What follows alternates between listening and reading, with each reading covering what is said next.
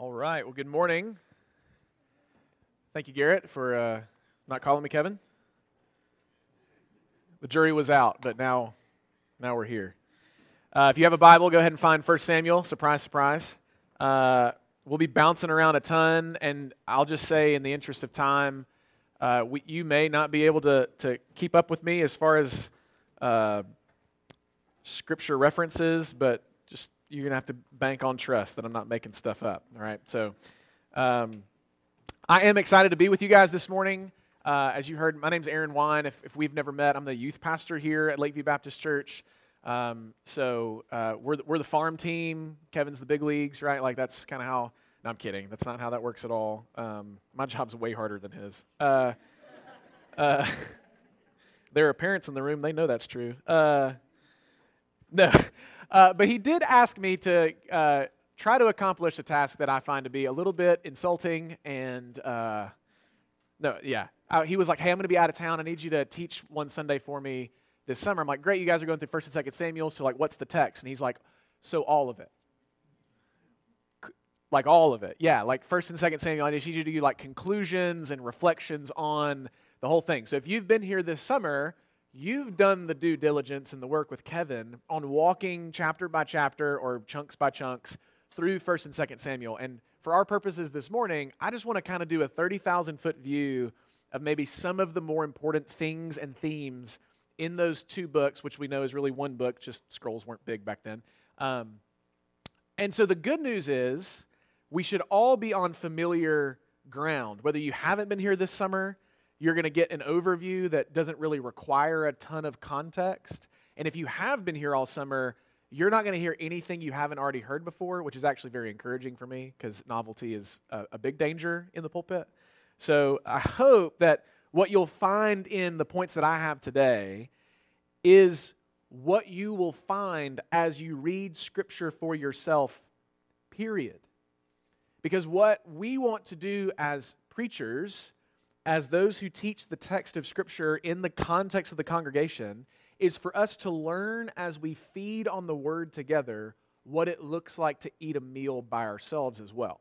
So I'm not going to tell you anything out of Samuel that you can't find clearly throughout all of Scripture. So as you read the Bible for yourself and with the people of God by the power and the leadership of the Holy Spirit, here's the big idea God has revealed Himself to us.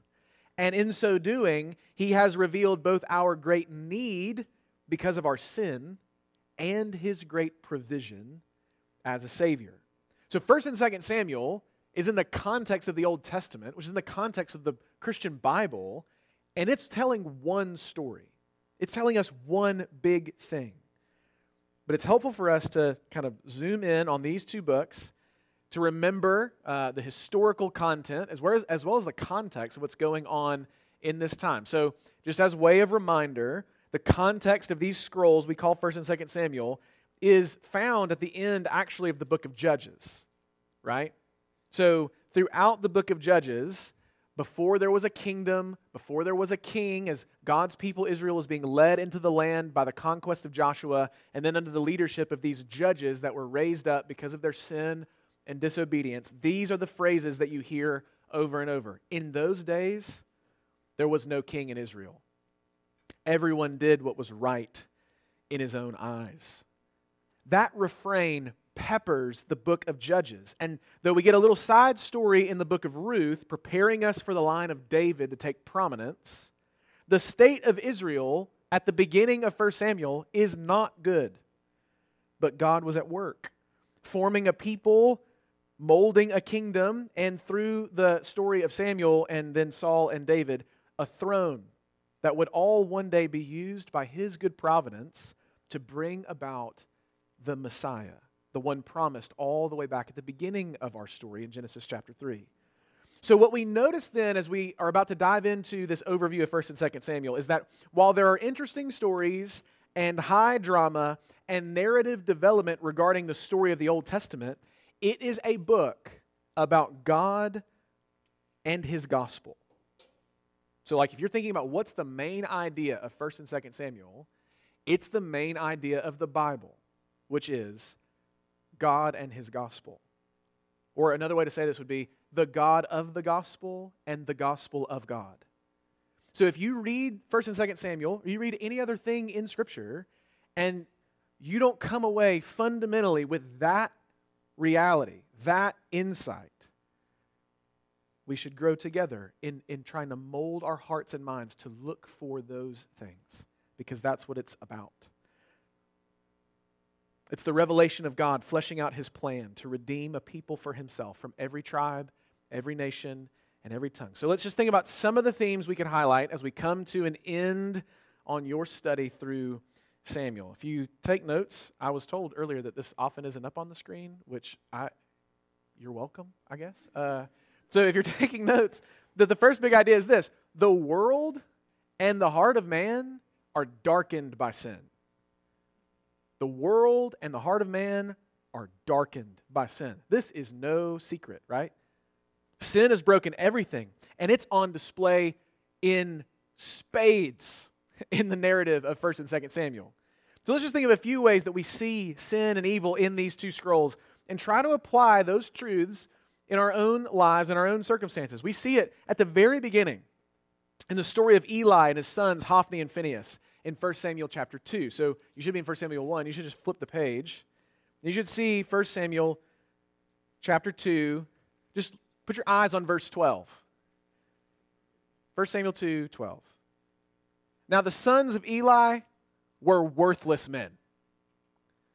They did not know the Lord. I mean, we could just stop there and be like, okay, so these two characters, not good, right? Like, not good characters. Hophni, Phinehas did not know the Lord. They were worthless sons. They presumed upon God's grace. They defiled sacrifices at the altar and at the tabernacle.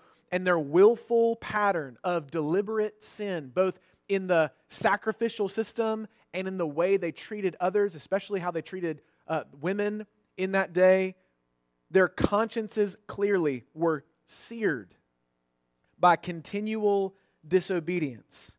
If you just take your eyes down to the, either the bottom of the page or the next page over, starting in verse 22, you see that Eli, their father, rebukes them.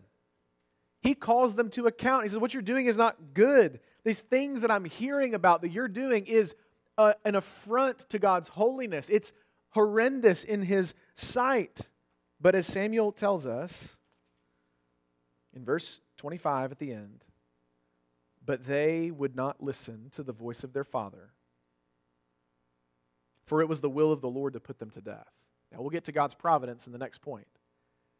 But I hope you see right here what the, what the idea, we're going to kind of tease, tease our hand a little bit, the idea of concurrence. God is sovereign over all things that come to pass in his creation. Hophni and Phinehas have made a decision for themselves to be wicked. Both of these things are true, right? They would not listen to the voice of their father. It's right in front of them. They chose not to do it because of their great sin, because of their seared conscience, because of their pattern of willful disobedience. And that is exactly in line with the sovereign work of God to bring about his purposes. They pursued their passions and desires over the Word of God. And their end is destruction. They die. And so here's the, here's the point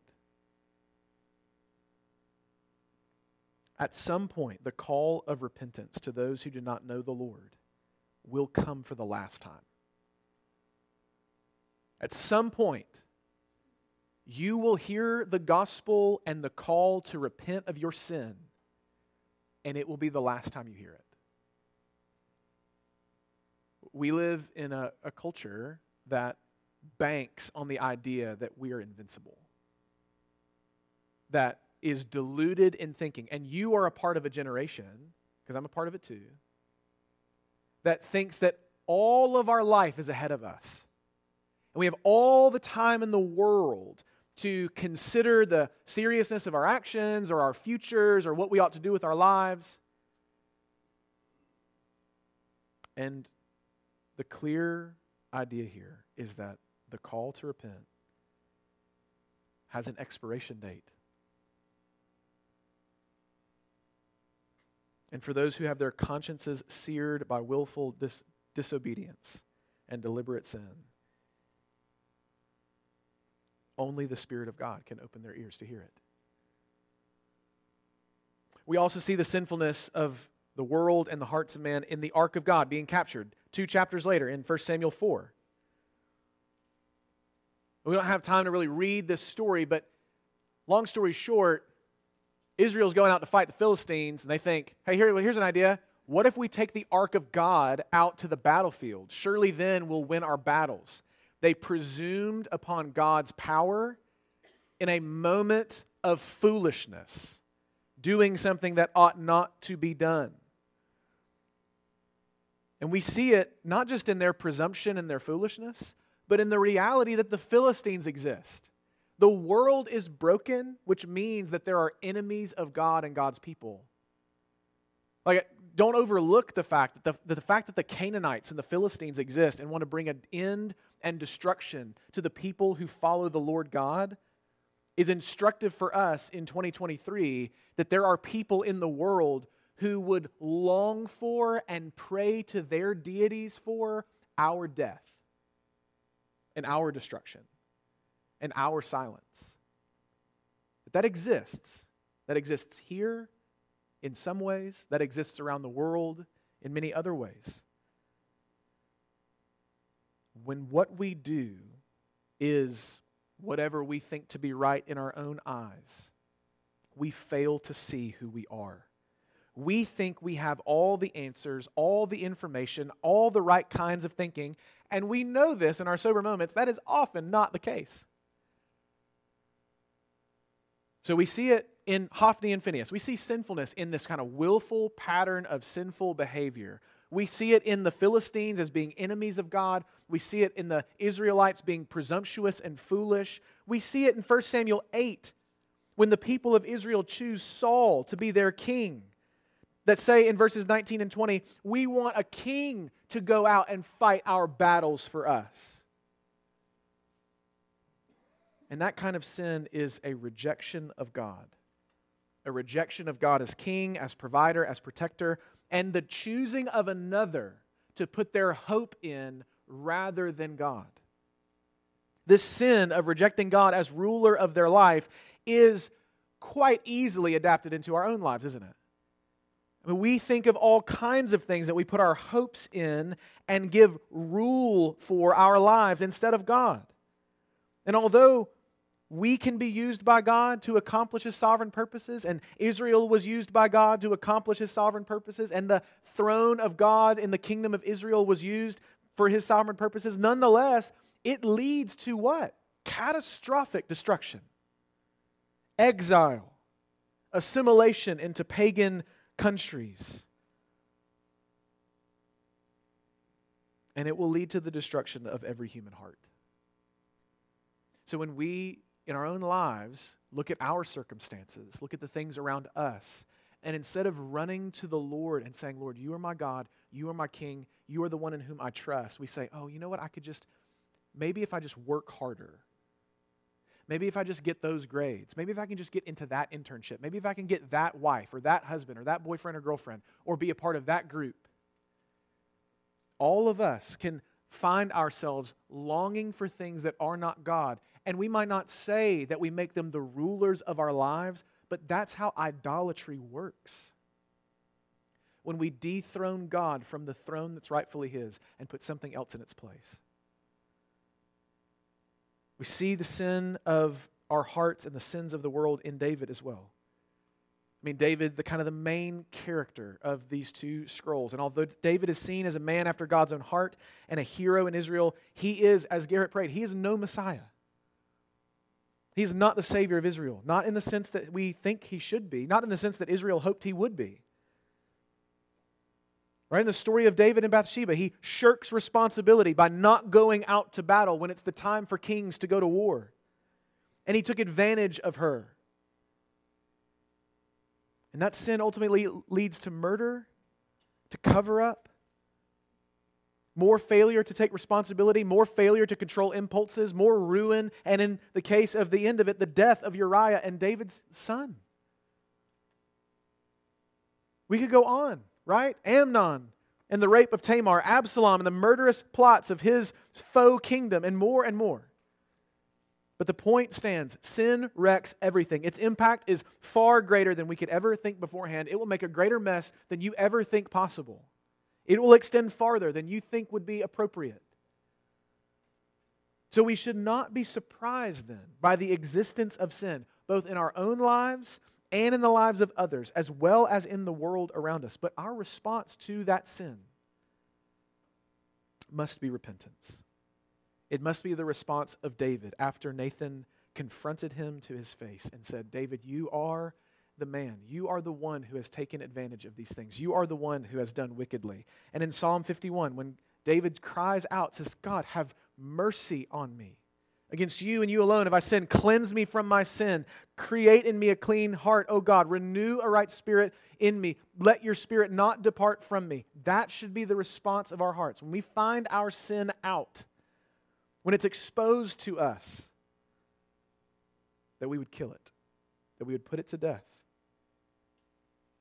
Now, by way of just one quick application, if, if we should not be surprised by the sins of our own hearts and the sins of the world, then we also should not be surprised about the sins of the people around us. So, this is just a kind of a pastoral counsel tip. In your friendships, which I we talk about this often. I'm, I'm concerned that very few of us know what Christian friendship really feels like and looks like. But as you develop Christian friendships, just make it a commitment in your heart. I will not be shocked by sin. I can grieve sin. I can lament sin. I can be disappointed in the sins of uh, in, in others because of their sin or in myself because of my sin, but I will not be shocked. I'll not be surprised. Why? Because I know my own heart. And I know, given the right set of circumstances and the right set of parameters and the right kind of opportunities, I am liable to do heinous things. And if my friendships can't hold the weight of what we all know to be true, which is that we're all sinful, that we all struggle with weakness and failure, that we're all nobodies who are hopeless apart from Jesus, then I'm, I'm failing to believe the gospel. For myself, I'm failing to believe it for my brother or my sister. So we ought not to be shocked or surprised by sin, but it must be met with repentance. Because we live in a broken world. We live in a world that is marred and distorted by sin, and we have hearts that are the same. All right, we've got to move on. Number two, the Lord is sovereign but his providence is often subtle. The Lord is sovereign, but his providence is often subtle. Kevin and I both put, I'm sure you know for his end, and just I'll say I agree with him, a high value on the sovereignty of God, a high view of how God is meticulously at work in every aspect of his creation. And a part of understanding his sovereignty is the idea of providence in the world. So think about providence with me just in three kinds of ways. First, it's seen in preservation. Here, God sustains his creation and remains in control of it and all that comes to be. So he is sustaining his creation by his providence. So, a way that you can think about it is when God creates, the God who is love, we see his creativity, right? Have you ever thought, like, he didn't have to give you taste buds? He didn't have to make colors. Like, music doesn't have to be a thing, but in creation, we see this beautiful diversity, this expansive creativity. In providence, we see love, the God who is love, as fidelity. We see it as faithfulness. He is with his creation, sustaining it every moment. It's also seen in government, not like the government of the United States or whatever country, but that God is governing things towards a specific end. So he's orchestrating the events of creation, the realities of his world, to bring it to its appointed end. So, a shorthand way to think about God's sovereignty and providence is that preservation is under the hood sustaining control, and government is leading towards ultimate ends. This is what God does in creation. But third, providence is seen in concurrence. That is, God is sovereign in and through the works of creation and creatures. So that's where life is lived. That's what we see in Samuel. So when we're in Samuel, we're not necessarily seeing government. We're not necessarily seeing the ends, although we know that they're coming. And we don't necessarily see the preservation, although we know it's there. What we see with our eyes when we read is concurrence. We see the actions of creatures, sinful human beings, and God being in control the whole time. So these two things are happening as one.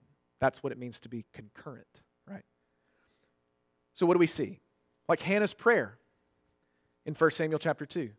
God's sovereignty plays out in the reversal of expectations. That his power and might are far above anything else. Here, as Hannah prays, the barren woman gives birth. I mean, listen to this. There is no one beside you. There's no rock like our God. Talk no, more so very proudly. Let not arrogance come from your mouth, for the Lord is a God of knowledge. By him actions are weighed. The bows of the mighty are broken, but the feeble bind on strength. Those who are full have hired themselves out for bread, but those who are hungry have ceased to hunger.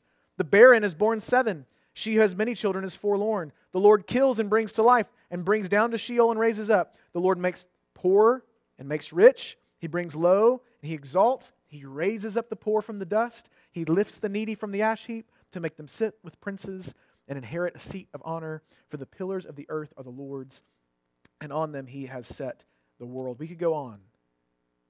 But Hannah's prayer is this confession God, everything that happens in this world is because you are the one at work. The things that I should expect and the things that I may not expect. And everything in between. God, you are in control. You are in control of my life. You're in control of the life of the Son that I've promised to you. You're in control of all things. God is clearly the one in control. He's working in and through the circumstances and actions of his creatures to bring about his purposes. And sometimes when these reversals take place, God is clearly at work. He's, he's clearly being seen as one who's work. When a barren woman gives birth, you're thinking, okay, something's going on here. But most of the time, God's providence is quiet and subtle.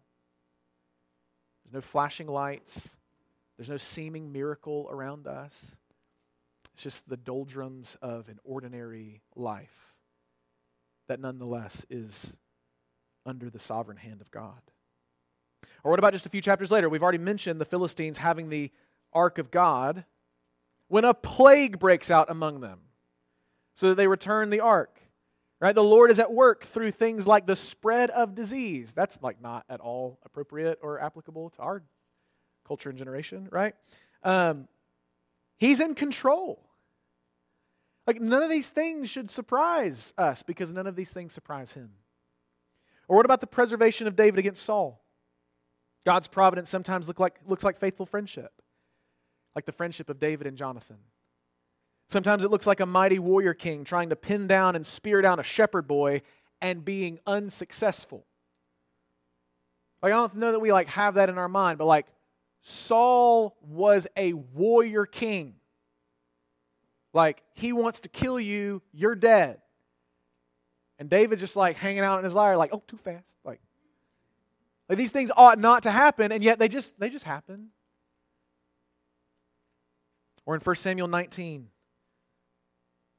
Oh, that's that's the spearing down. Sometimes it looks like Saul's sinful pursuit of knowledge from the medium of Endor which seals his fate and makes it clear that David would be king. What about random deliverances for David? Like in 1 Samuel 30, when David and his mighty men come home to find their wives and children have been captured by the Amalekites, and they just found an Egyptian servant in the open country. They just found a dude like wandering in the open country, and he looked like he was in bad shape, so they bring him some food and some water, and give him some rest. he's like, Oh, I was a servant for the uh. They, uh, they just went and just uh, took all the wives and children of these Israelites. And David's like, You know where they are? He's like, Yeah, I'll take you there right now. Like, just a, just a normal coincidence of your day, right? Like, you find this random person who needs uh, just a little bit of help, but actually has all the answers to the questions that you could want in the moment. Through David's kindness that servant led them to the Amalekite band and they rescued their families. One more clear example 2 Samuel 17. 2 Samuel 17. Absalom is trying to get counsel on how to destroy David. He gets counsel from Ahithophel, and yet decides to also get a second opinion from Hushai. He's like, man, Ahithophel just gave me some great counsel, some great insight on how I could go destroy David. Seems like a cunning plan. But I want to get a second opinion from Hushai. And he goes with the second one. He goes with the second opinion. He goes with Hushai. Why? Look at it. Verse 14 Absalom and all the men of Israel said, The counsel of Hushai the Archite is better than the counsel of Ahithophel. For the Lord had ordained to defeat the good counsel of Ahithophel, so that the Lord might bring harm upon Absalom. So again, what's happening? Absalom does what he thinks is best to try to take over Israel and destroy his father. What's happening? Exactly what the Lord has ordained and has brought to pass. You should come away from Samuel convinced that whether flashy or subtle, big or small, the God of heaven is in control of this world, which means he's in control of your life. He is in control of your life. For the Christian, as the late theologian John Webster says, providence, I love this, is a gospel consolation. It's gospel consolation. When, when I trust Jesus to be the Lord of my life, and I recognize him as the Lord of the universe, and I really believe that those two things are true now and forever, it's consolation to my soul. To know that whatever comes to pass is by his good pleasure and his wise providence. And the ignorance of that, not knowing that, is what John Calvin calls the ultimate of miseries. Because then you're tossed to and fro by the winds and waves of circumstance, wondering, what did I do to bring about these things? What's wrong with me? What have I done? Or if you're not the self loathing type like me, why is this person doing that? And we look for other people to blame. So we either find ourselves the victim or we find ourselves the broken king of our kingdom that can't bring about what we want neither of which is a good way to live, but both of which are often default settings of our hearts. Your heart, though, can rest day by day knowing that God is bringing all things to pass for good for those who love Him, for those who are called according to His purpose. The book of Samuel plays this out for us. Last but not least, number three, Samuel promises the salvation we now have in Jesus Christ. Samuel promises the salvation we now have in Christ. One of the big things that we see in 1st and 2nd Samuel is it's not done yet. the, the establishment of the throne has happened. The establishment of God's covenant with David has happened, but it has not come to pass. God made a promise to Adam and Eve that the offspring of the woman would crush the serpent's head. Throughout the Old Testament, that promised one comes into greater clarity and greater focus. We know from Genesis 15, 17, 21, and 22, he's the son of Abraham who will bless the nations. We know from the, the Torah that he's the prophet greater than Moses who will speak the word of God to his people. And here in 2 Samuel chapter 7, we learn that he will be of the house of David and that he will reign as king from his throne forever. Now, if we keep reading the story and move on into 1st and 2nd Kings, we will begin to think that Solomon, David's son, looks the part. And that should be probably, that probably is the expectation of most people as they are living out this story. David was promised by God that his son would rule as king. Here's Solomon, filled with wisdom, blessing the nations, expanding his kingdom further than many dreamed possible. But we know that that will not pan out. Hope for the one to come has been realized in the Son of David, the Son of Abraham, the Son of God, Jesus, the promised one. So, as Christians, we read 1st and 2nd Samuel already knowing the end of the story. and already seeing as we look at these promises, as we look at these covenants being established, how they are fulfilled in Christ. So, if we already know the end of the story, why do we spend time here? This is maybe a fair, maybe you don't think that's a fair question. Maybe you've never thought of it. If you're like, if I already know, it's like if I already know who wins the game, why do I watch the game? If I already know the end, why do I need to read this? Well, if the purpose of the Bible is to know God and to know His gospel, then we believe what Paul says in 2 Timothy 3 that all scripture is profitable.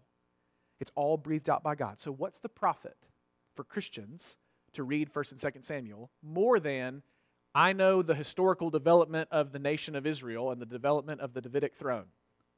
I know the historical content of things like the counsel of Ahithophel and the death of Absalom and uh, David and Bathsheba and Goliath being killed by a rock. Like, what else is there for us?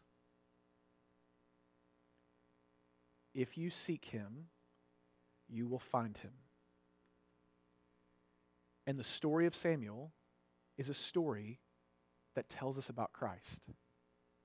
It's a story that tells us about the kind of Messiah he is. And now, often that happens through contrast. He is not a king like Saul, vindictive and angry and led by harmful spirits, disobedient to the word of God, out for his own glory rather than the glory of God. He is not like David, one who goes off on impulse at times, who, although is faithful to God, his faithfulness is mixed. We learn about Jesus when we read his word. We learn about God when we read His Word. So we read 1st and 2nd Samuel to know the story so that when we see him as he is, we will know him to be the fulfillment of all that he has said to us. I, have said this to youth before, and I, I, may have said it to you in this context, but the, the, the glories of Psalm 16 at your right hand is fullness of joy, or uh, in your presence is fullness of joy, your right hand are pleasures forevermore is a promise that you and I, when we become like Him when He comes to meet us face to face, it means that we all will have fullness of joy. But what does fullness of joy look like? And I'm convinced, and I think the scripture tells us this, that fullness of joy is, is relative. So think about it, think about it like this. Um, I have a, um, a student, uh, let's just, I'm to I'm gonna pick on Nate because Nate plays sports and uh, knows some things about sports that I don't know, right? So we could go to a we could go to a football game. Like me and Nate go to a football game, and I'm thinking like, yo, this is awesome. This is incredible. These are great football players. Amazing game. But my knowledge of the game and my knowledge of maybe the context of why this game is important is far smaller than Nate's.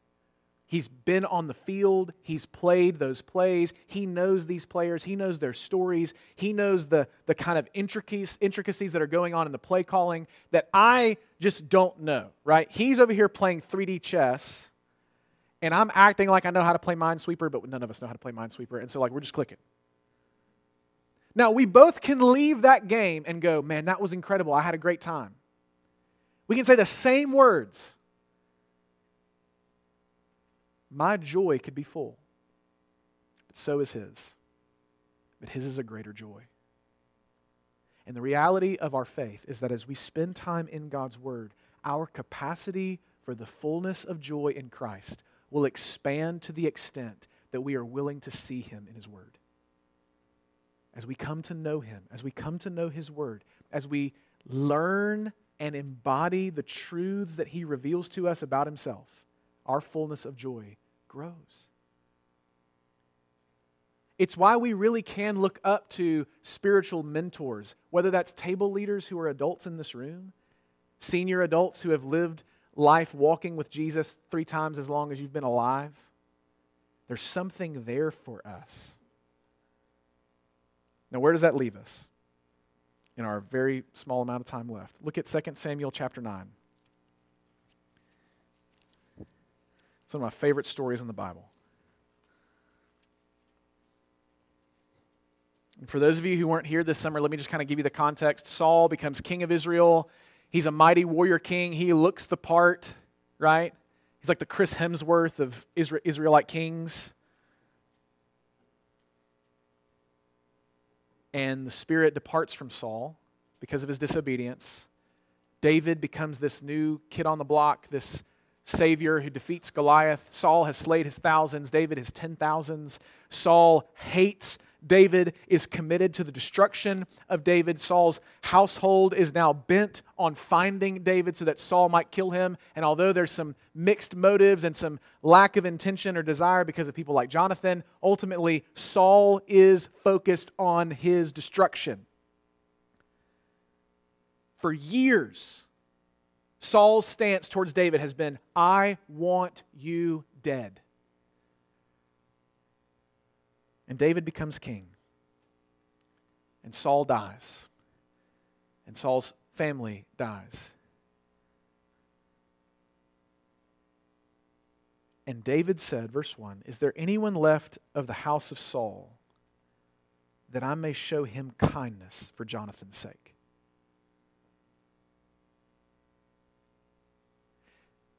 In light of how kingdoms work, this is an anomaly. Normally, how kingdoms work is that when there's a regime change, the former house is devoted to destruction. Especially if that former house was bent on your destruction. Now there was a servant of the house of Saul whose name was Ziba. And they called him to David. And David said to him, Are you Ziba? And he said, I am your servant. Did you hear the change? Ziba was a servant in the house of Saul. But now David calls him. He says, Are you Ziba? I am your servant. I'm your servant. And the king said, Is there not still someone of the house of Saul that I may show the kindness of God to him? Ziba said to the king, There's still a son of Jonathan. He's crippled in his feet. The king said to him, Where is he? And Ziba said to the king, He's in the house of Machir, the son of Ammiel, at Lodebar. The king David sent and brought him from the house of Machir, the son of Ammiel, at Lodebar. And Mephibosheth, the son of Jonathan, son of Saul, came to David and fell on his face and paid homage. Now, think about Mephibosheth. He's crippled in his feet. We don't know why. But what we know if he's crippled in his feet is that he's not able to care for himself. He, he's not able to make a living for himself. He's not able to provide for himself. I mean, think about, think about the New Testament sick and wounded and broken that Jesus goes to heal. Mephibosheth would be on a mat next to them. The, the only thing that Mephibosheth provides is his need. And his lineage doesn't help. I mean, yeah, he's the son of Jonathan, but he's the grandson of Saul. He is near and close to a kingdom that has been destroyed by the judgment of God. He is, in most ways you can imagine, on the wrong team.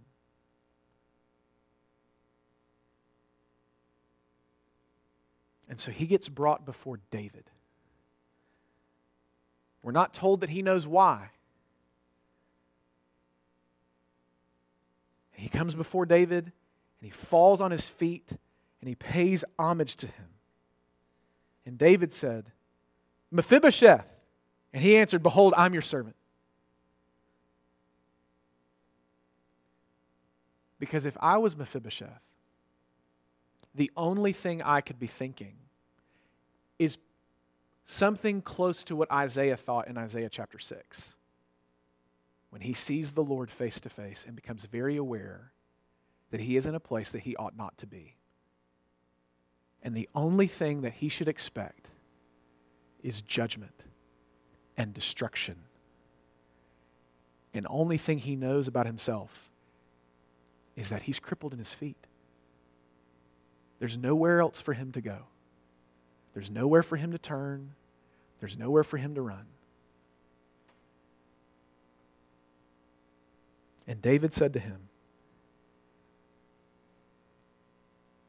Do not fear, for I will show you kindness for the sake of your father Jonathan, and I will restore to you all the land of Saul your father, and you shall eat at my table always. And he paid homage and said, What is your servant that you should show regard for a dead dog such as I? It doesn't make any sense. And if we're honest, we could say the same thing about the gospel. It doesn't make any sense that the Lord would come before traitors, those who were a part of the kingdom of darkness, Colossians tells us, and say, Why don't you come sit at my table? Then the king called Ziba, Saul's servant, and said to him, All that belonged to Saul and to all his house I have given to your master's grandson, and you and your sons and your servants shall till, till the land for him, and shall bring in the produce, that your master's grandson may have bread to eat. But Mephibosheth, your master's grandson, shall always eat at my table. So not only does he give him a seat at the table of the king, he gives him works that are not his but applied to him. You go till the soil, you go produce the crop on his account.